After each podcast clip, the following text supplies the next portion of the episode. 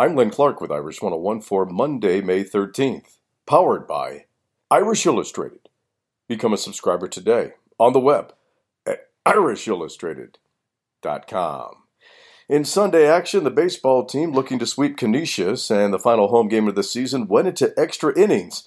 In the bottom of the 11th inning, with two outs and runners at second and first for the Irish, a wild pitch by Canisius pitcher Jared Burmaster advances the runners then Burmaster balks to score the runner from third to give the Irish the 3 2 win.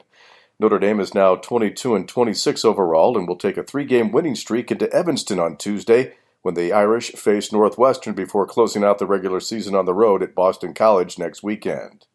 The women's lacrosse team facing Northwestern in the second round of the NCAA tournament. The Wildcats jumped out to an 8 0 lead and hung on for a 13 10 victory over the Fighting Irish. Notre Dame finishes the season at 14 and 5.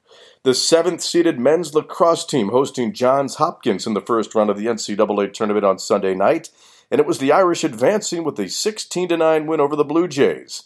Notre Dame will meet Duke next Saturday in Hempstead, New York, in round two of the NCAA lacrosse championships.